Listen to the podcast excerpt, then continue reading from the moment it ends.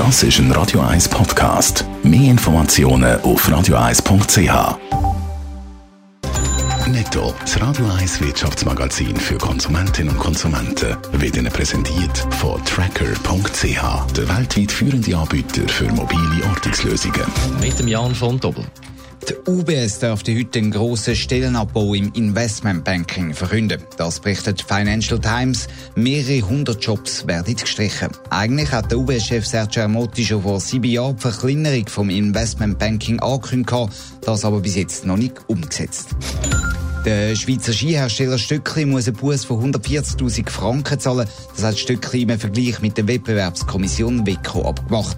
Grund: Stöckli hat Händler rund 15 Jahre lang Mindestverkaufspreise vorgeschrieben, illegal.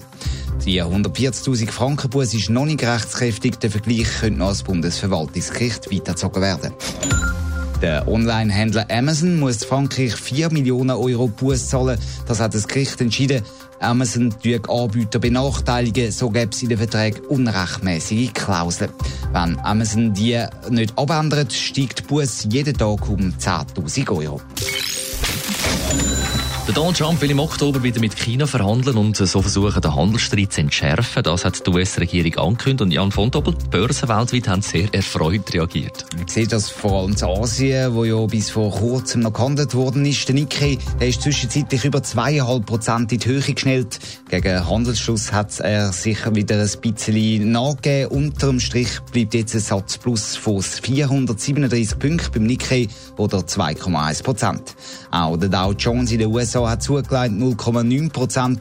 Offensichtlich glaubt man an den Börsen also, dass der Handelsstreit, der schon lange den Kurs belastet, könnte beigelegt oder mindestens reduziert werden. Aber wir wissen ja, ein einziger Tweet vom US-Präsidenten kann da die Stimmung auch wieder zum Kippen bringen. Die Schweizer Börse macht ja bald auf, gibt es da auch Hoffnung auf eine Kurssteigerung? Ja, das ist durchaus möglich, dass das Einfluss hat. Allerdings sind da die Auswirkungen von solchen Ankündigungen meistens nicht ganz so stark wie zum Beispiel in Asien. Und gerade in der Schweiz gibt es eben auch negative Einflüsse aktuell, die heute Morgen bekannt worden sind. Was denn? Ja, die Konjunktur, die hat sich im zweiten Quartal abgeschwächt. Zwar ist das Bruttoinlandprodukt BIP noch leicht gewachsen, um 0,3%. Aber das ist eben nicht wirklich viel. Sowohl der Privatkonsum als auch der Staatskonsum sind nur ganz leicht gewachsen.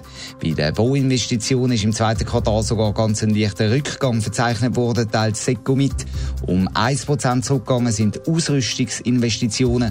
Vor allem in Maschinen ist weniger investiert worden. Da zeigen sich die Unternehmen hier in der Schweiz sehen das Umfeld immer noch als unsicher an. Netto, das Radio 1 Wirtschaftsmagazin für Konsumentinnen und Konsumenten, ist Ihnen präsentiert worden von tracker.ch. Weltweit funktionierende Ortungslösungen.